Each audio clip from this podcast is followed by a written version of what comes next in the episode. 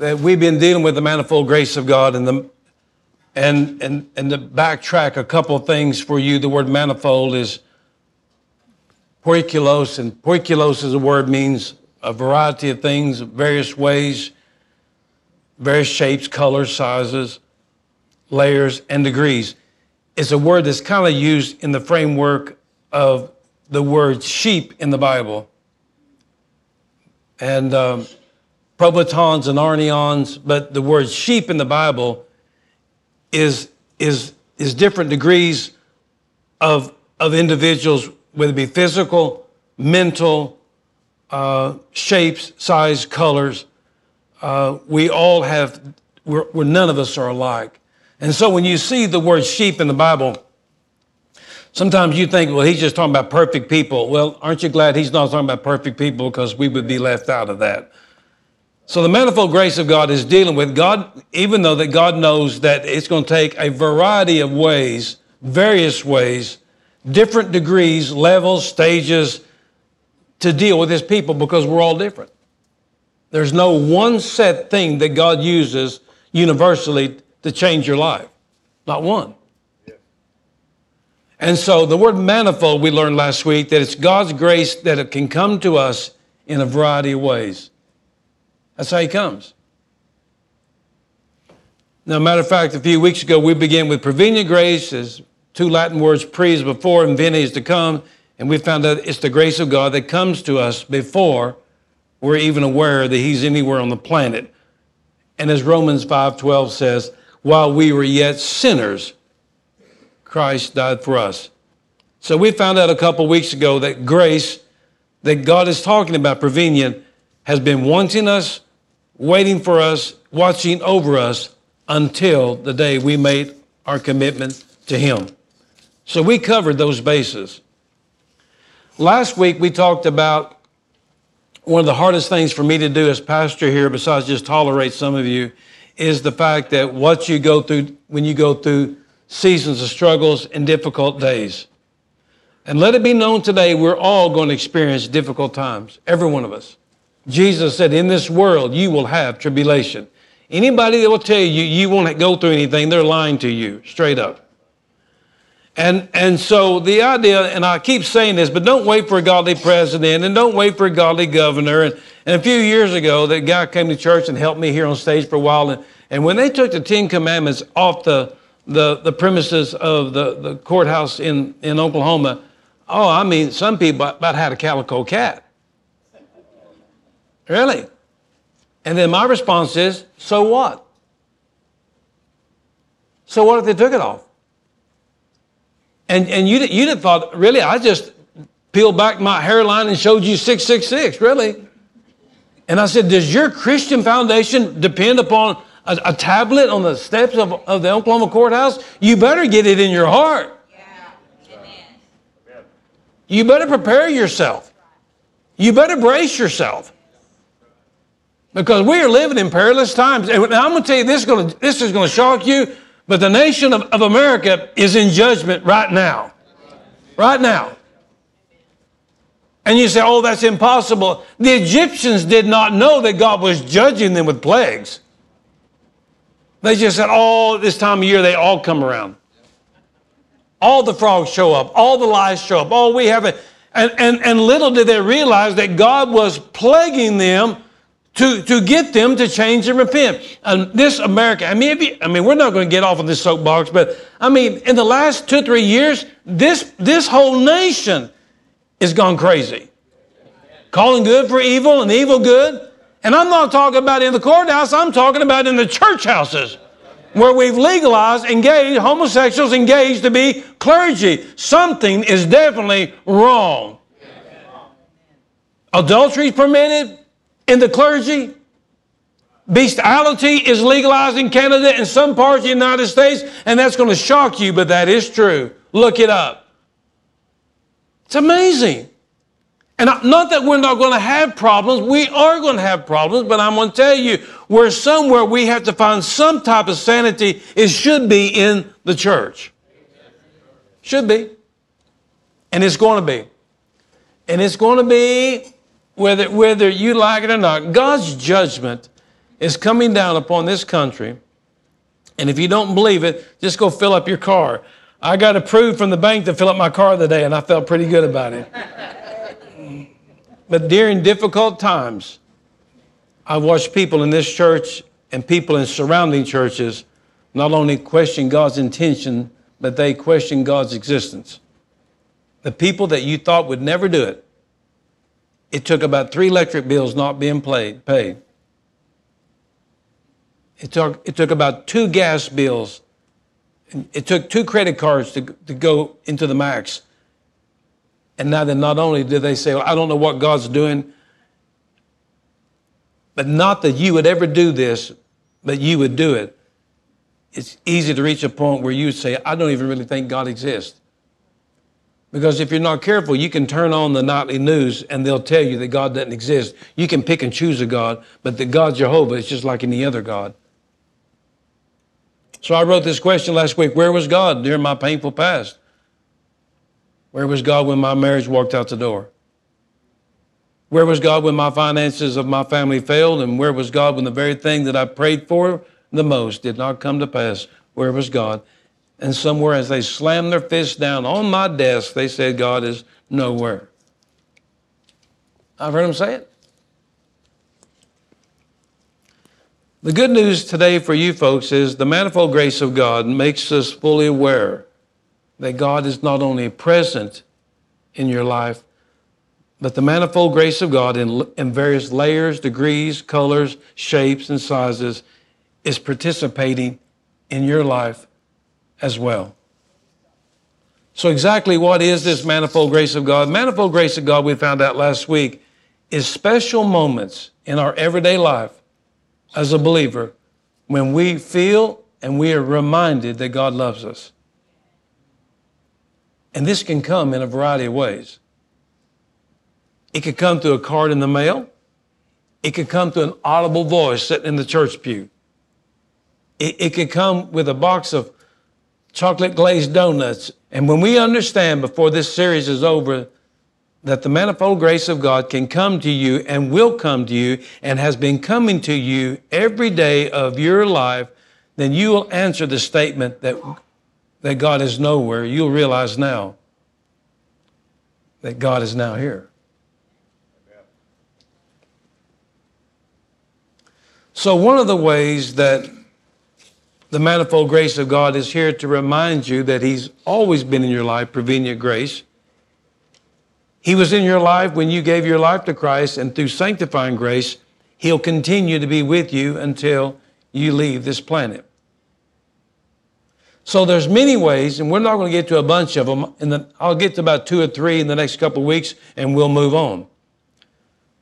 But the first grace we're going to talk about, the first layer, first ways that God will come to us and allow us to see how he acts and responds and reacts, and how he deals with us is how we are to deal with other people, and it's through forgiveness.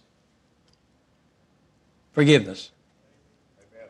Forgiveness is the central grace that God offers and deals between God himself and humanity. Forgiveness was instituted by God himself.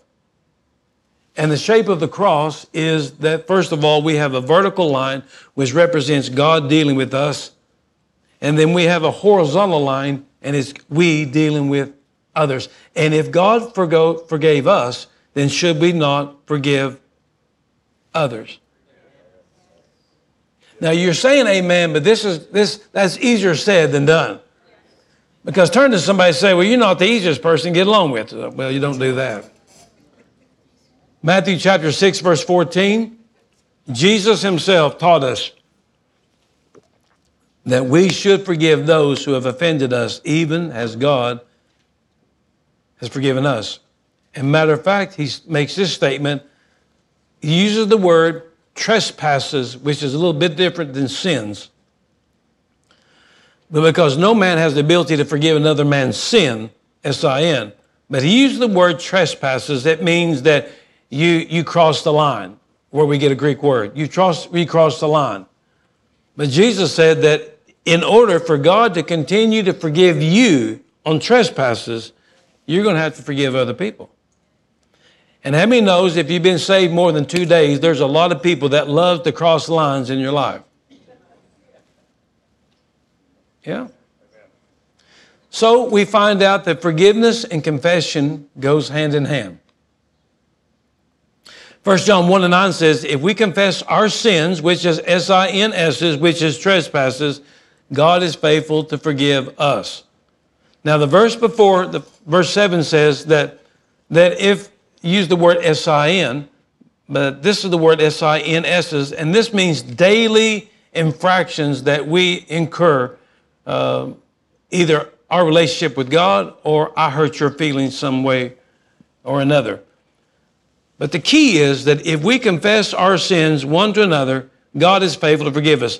And I'm going to tell you this morning, one of the most healthiest things that you can do is just simply confess our mess to God and ask Him to forgive us. And then it goes beyond that. James chapter 5, verse 16 says that we need to confess our faults one to another in order to be healed. Now that's very important.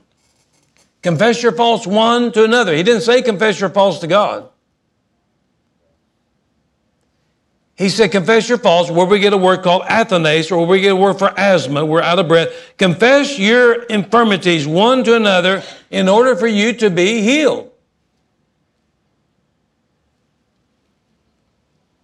So the question is this, before we go very far into this short sermon this morning,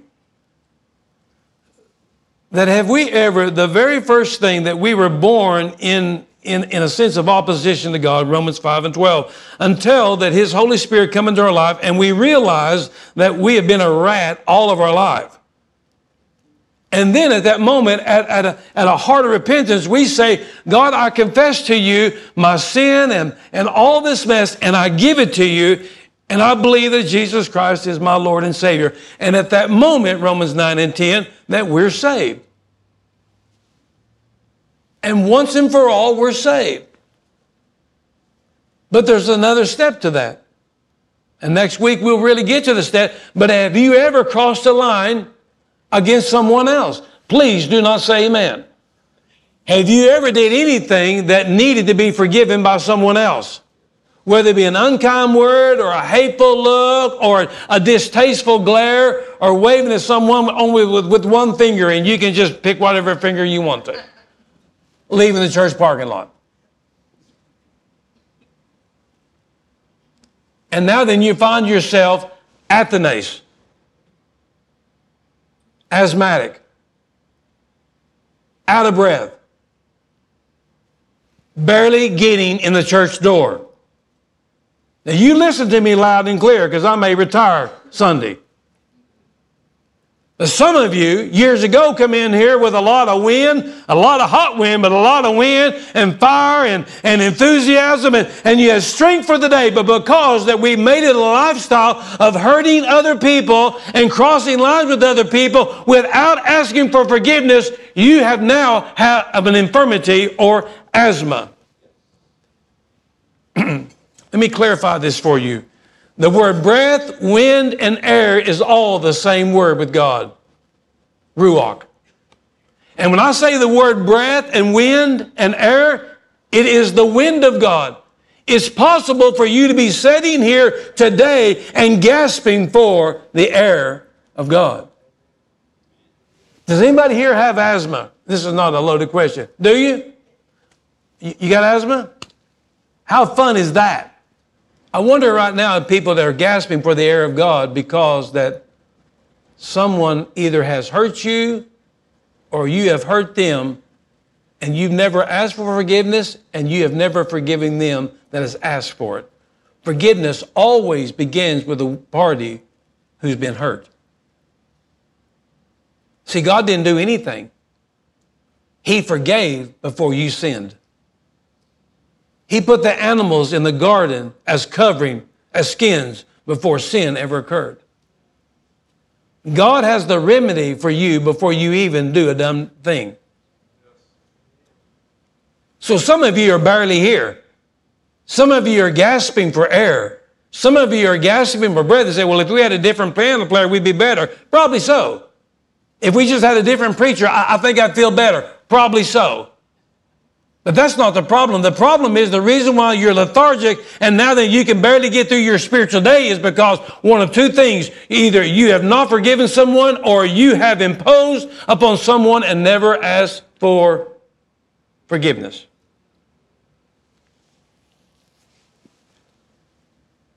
And you wonder why we're in the condition that we're in. See, you should have stayed home like everybody else. You'd probably been better off.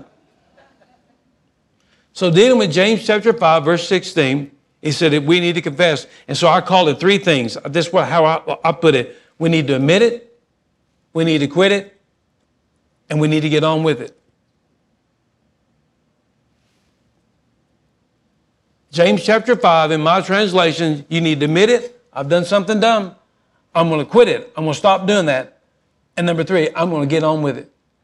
I'm not going to drag it around like a sack of dead bones. You see, forgiveness is kind of like oil that keeps our moving parts free from rust and being locked up. Anybody here beside me ever watched The Wizard of Oz? That guy, the Tin Man? That guy? What did he carry with him? A can of oil. The Tin Man was smart enough to know that in rain or a lot of tears that he shed, that he was made of a material that if he wasn't careful in the right elements condition, that he would begin to lock up and rust up. And so that's why he carried oil around. And when he could not oil himself, we found out somewhere that someone helped him with the can of oil. Matter of fact, next Sunday, we're going to replay the whole Wizard of Oz. So come on. Huh? We're all here in Lollipop Land. Well, we'll let Don Dixon lead us in that song.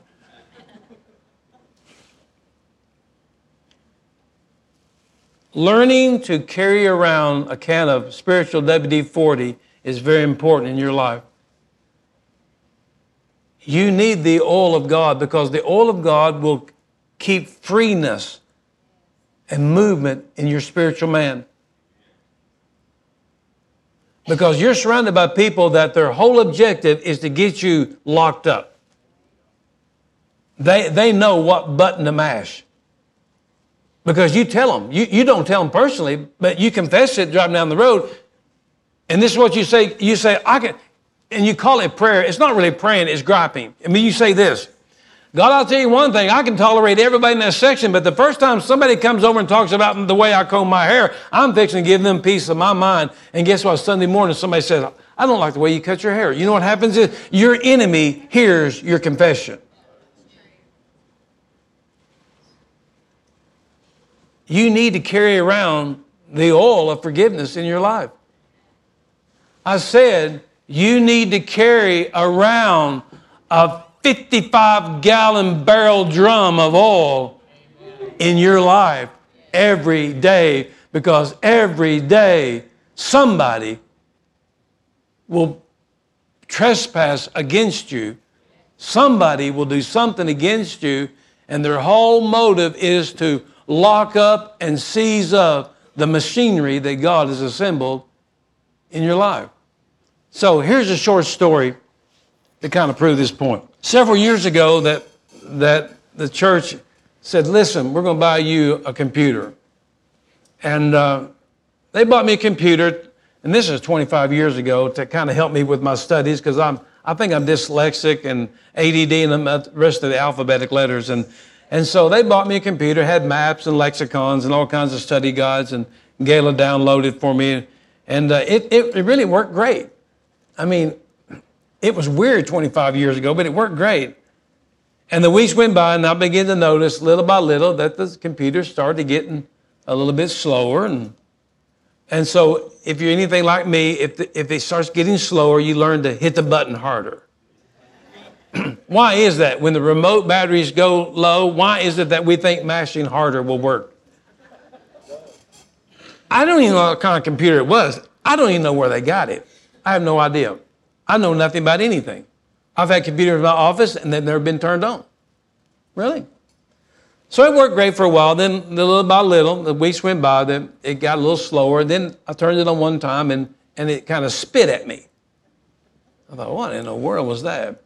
And then it started sputtering, and then it would go off and on and in and out, and then before long, it just quit. So I did what every godly man would do. I screamed at volume 11 for my wife to come. Because now she's smart. And I did. I slammed my fist on the desk and I said, what a cheap pile of parts. Well, I was mad. Whatever it cost, I mean, we didn't have the money to buy it.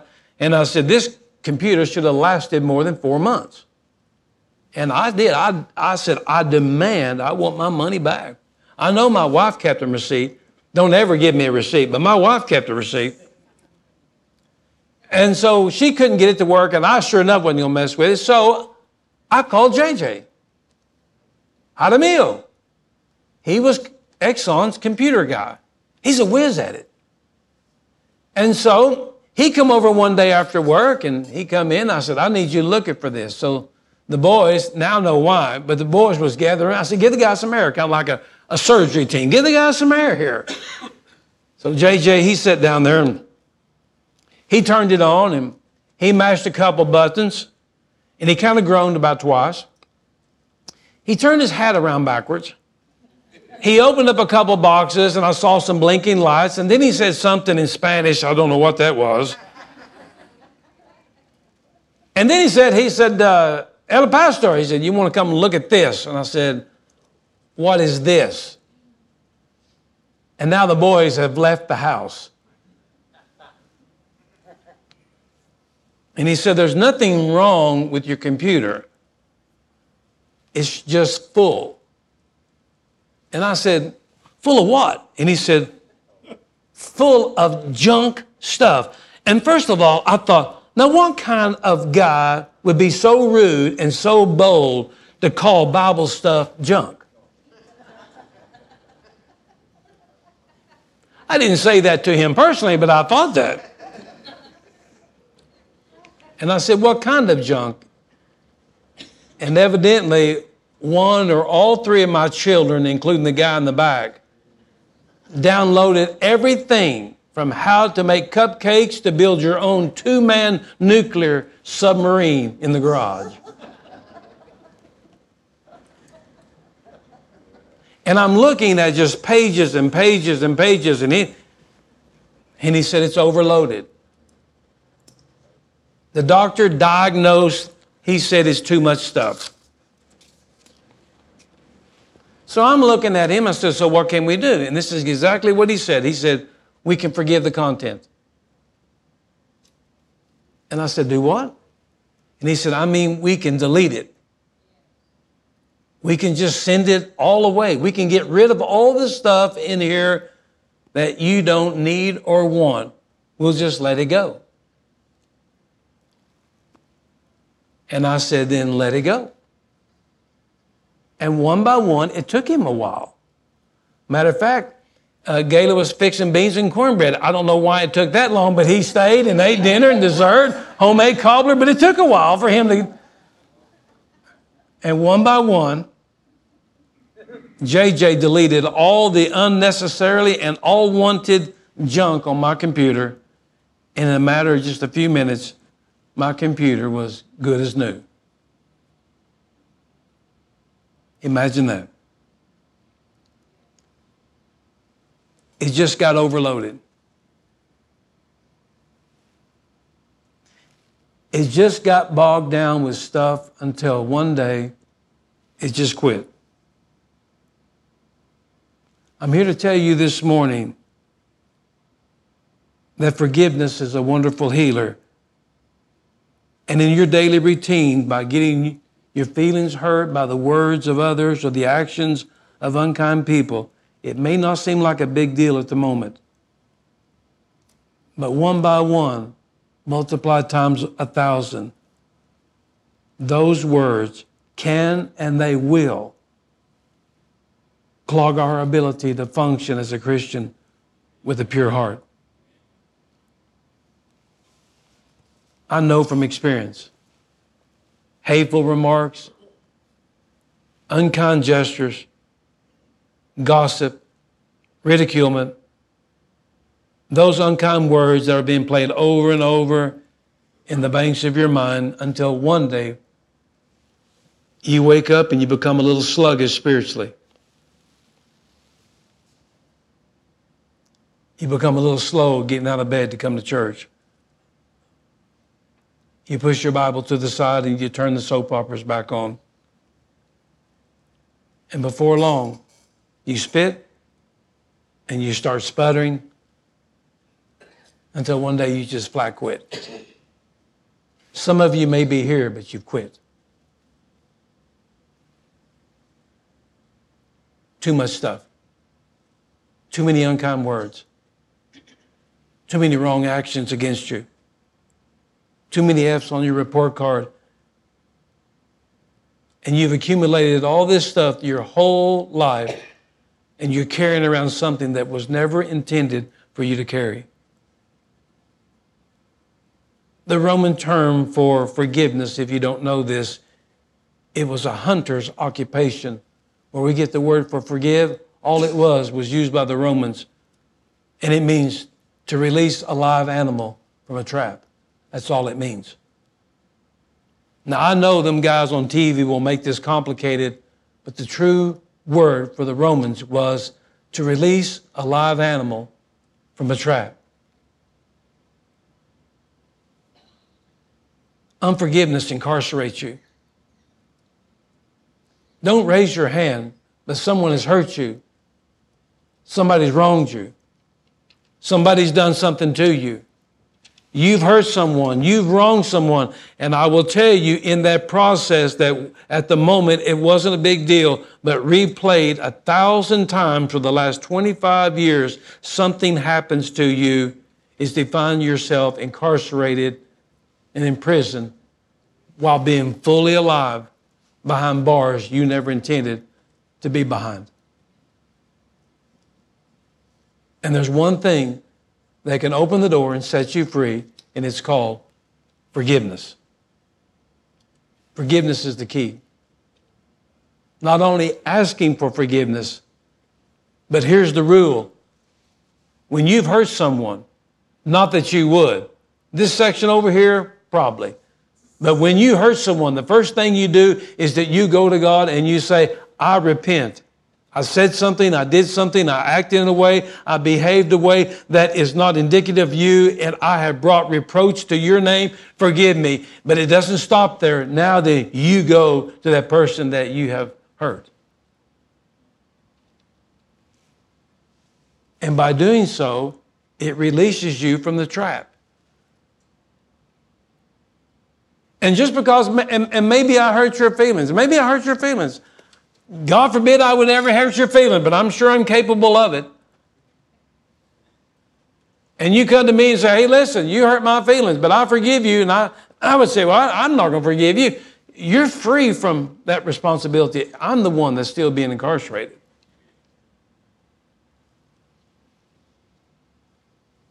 So JJ had it right. This body and this brain was designed to worship God, to honor God, to love God with all my heart, body, and soul. And through the years, I have allowed other people to file documents and things in my mind, in my life, that I get to a place where I can't even function. I don't want to function anymore spiritually. And I can name you hundreds, and I can name you some here today. Oh, you're here.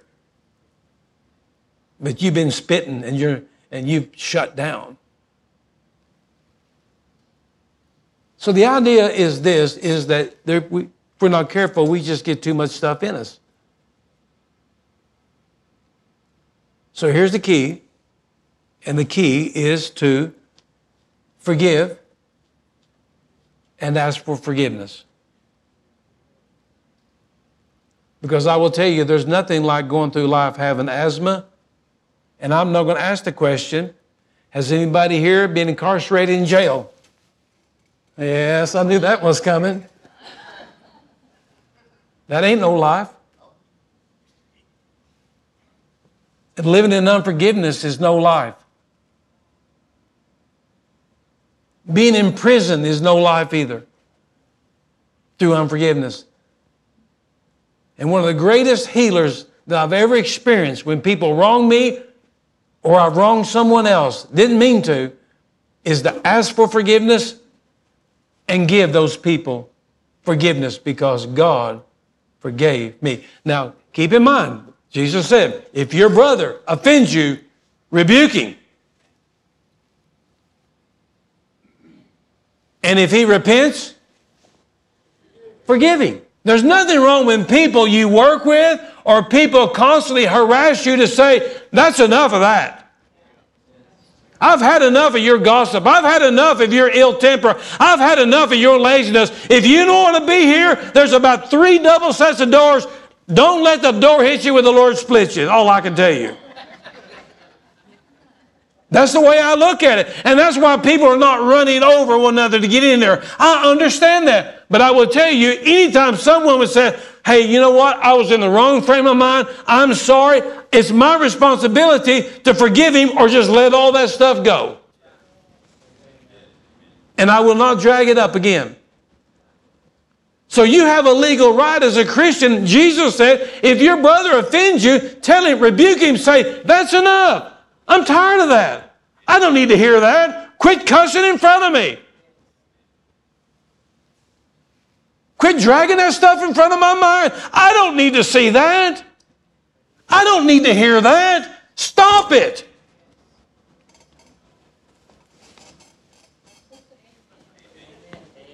What would Jesus do? Jesus threw him out of the temple. What he did. But if he repents, forgive him. Yes. So let me show you something this morning real quickly. That one of my favorite dealing with unforgiveness and what it can do to you. One of my favorite verses is this. It's found in 1 John chapter 3, verse 8.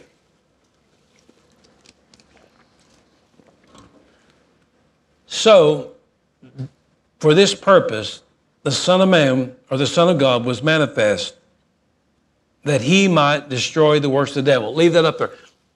So if I would ask you, Kyle, why was Jesus come to earth? The first thing you're going to say is to save us. Well, that's not exactly what it says right there. Now, it's the right answer. But he says for this purpose, that Jesus, Son of God, was brought to this earth that he might destroy the works of the devil. So let me show you what the word destroy means. It's called luo.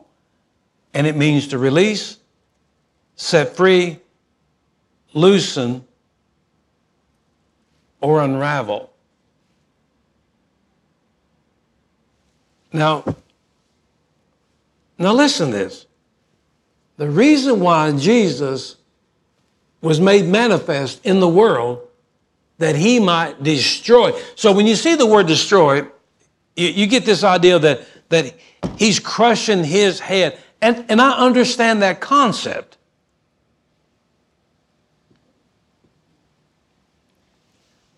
But when John puts this into words, he's telling you that it wasn't a past destroying act of Jesus dealing with the sin issue. He's telling you that the destroying occurs every day of our Christian life.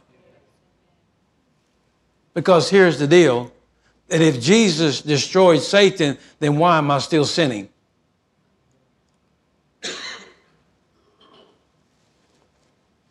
If Jesus destroyed sin and death in my life, then why do I still get hung up with stuff?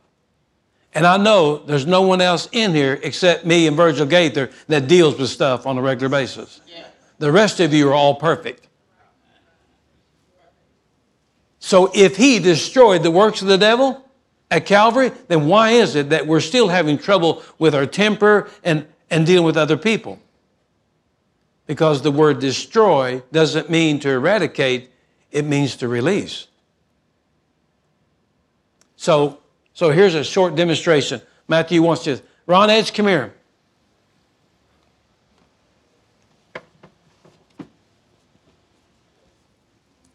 Yes, sir. You're the only Ron Edge I know. No, you're... Come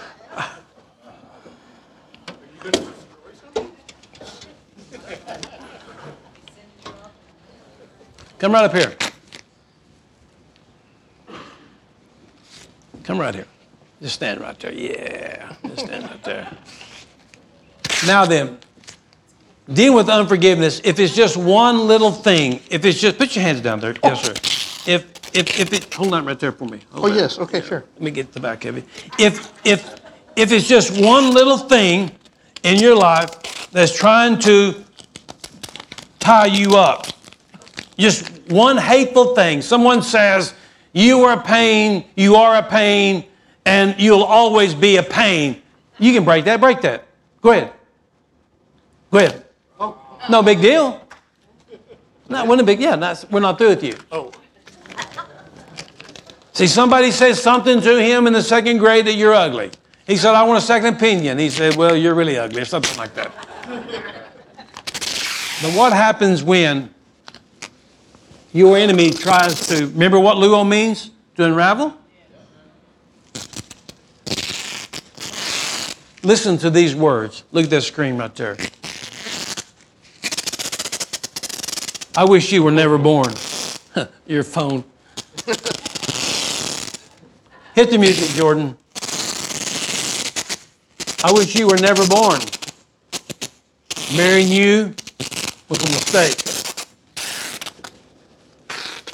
As a father, you have failed.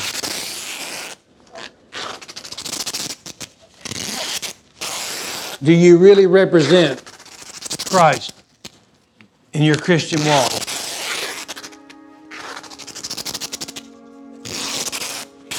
I knew you would never make it. I hated you when we worked together. You're a hypocrite among all hypocrites. I wish you were dead.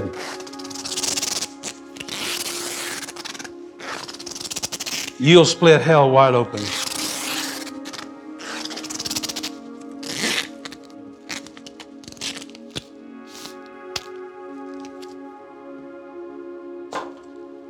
That's what unkind words and ill feelings does to every Christian that's alive today.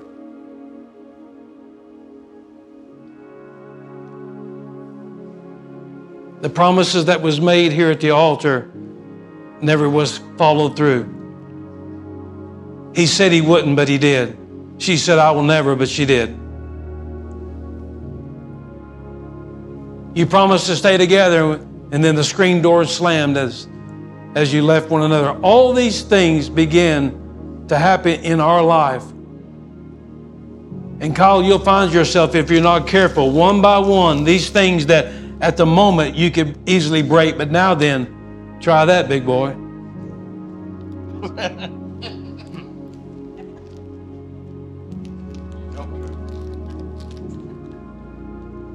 And even as simple and as funny as this sounds, this is where 95 or 98% of us are here today. You're incarcerated, you're bound up, you're tied up, you're in bondage, you can't function, you're not free. And Jesus said, for this reason that I came to the earth, Mark, to unravel you, to untie you. Being in a prison when you was 12 or 13 years old, you got more ink in you than you got blood. But he said, the reason that I came here is to free you from those devices.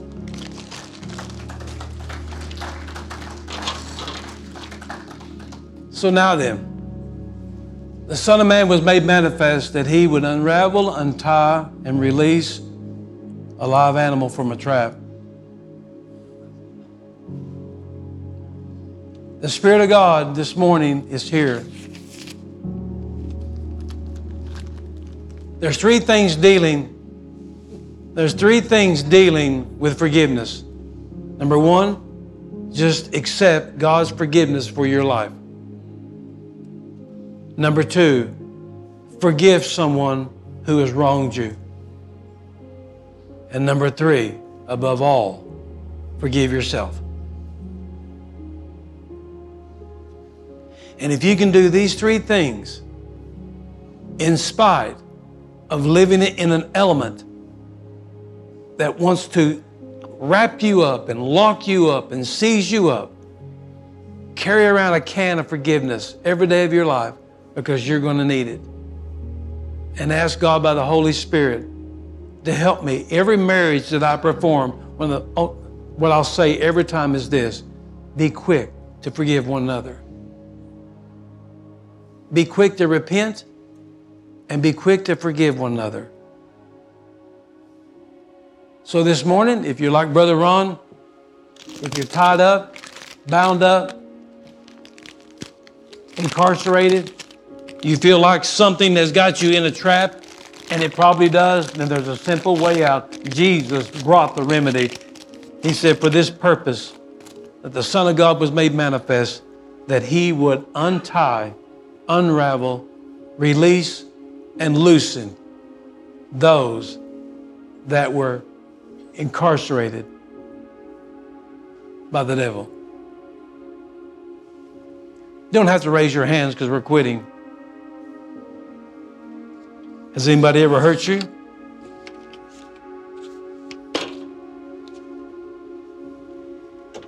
Has anybody ever trespassed against you?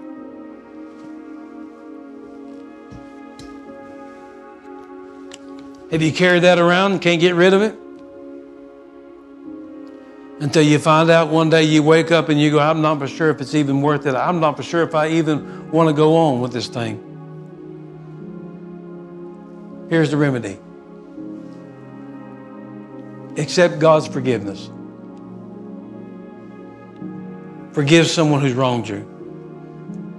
And forgive yourself. Father, this morning, that the central grace that we can experience on a day-to-day basis is forgiveness.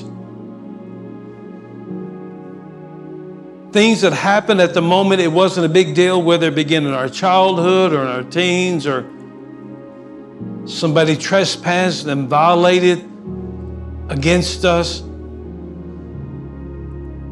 There's young girls here that's probably been molested growing up. There's young boys here that have suffered great injuries to their mind and by predators of individuals that want to do something more than to their body. They want to destroy their self-esteem and their mind. Something has happened to them as young men and young women that's been carried over into a marriage, and it's crippled and hindered them, and they find themselves being tied up and wrapped up and bound up, and so they're just, they can't even go through the motions anymore. How do we get free from this, Father? How can I get past that? And you've given us the key, forgiveness.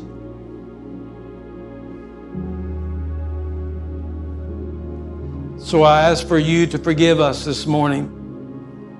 If we have said or done anything that would not be pleasing to you, forgive us.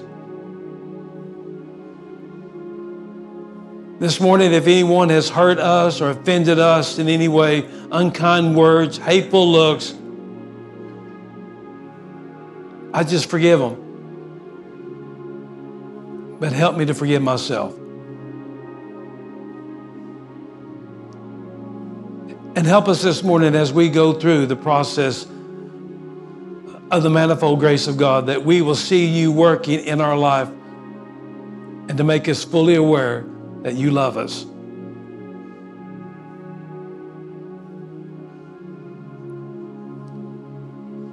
So this morning, folks, that here's the lesson.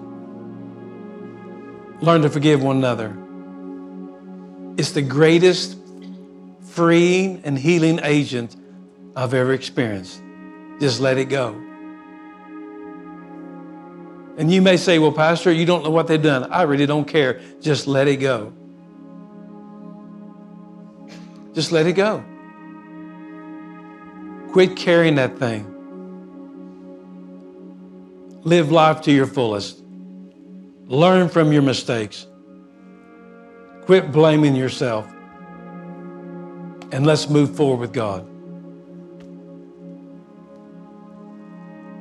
And for these things, we give you thanks. In Jesus' name.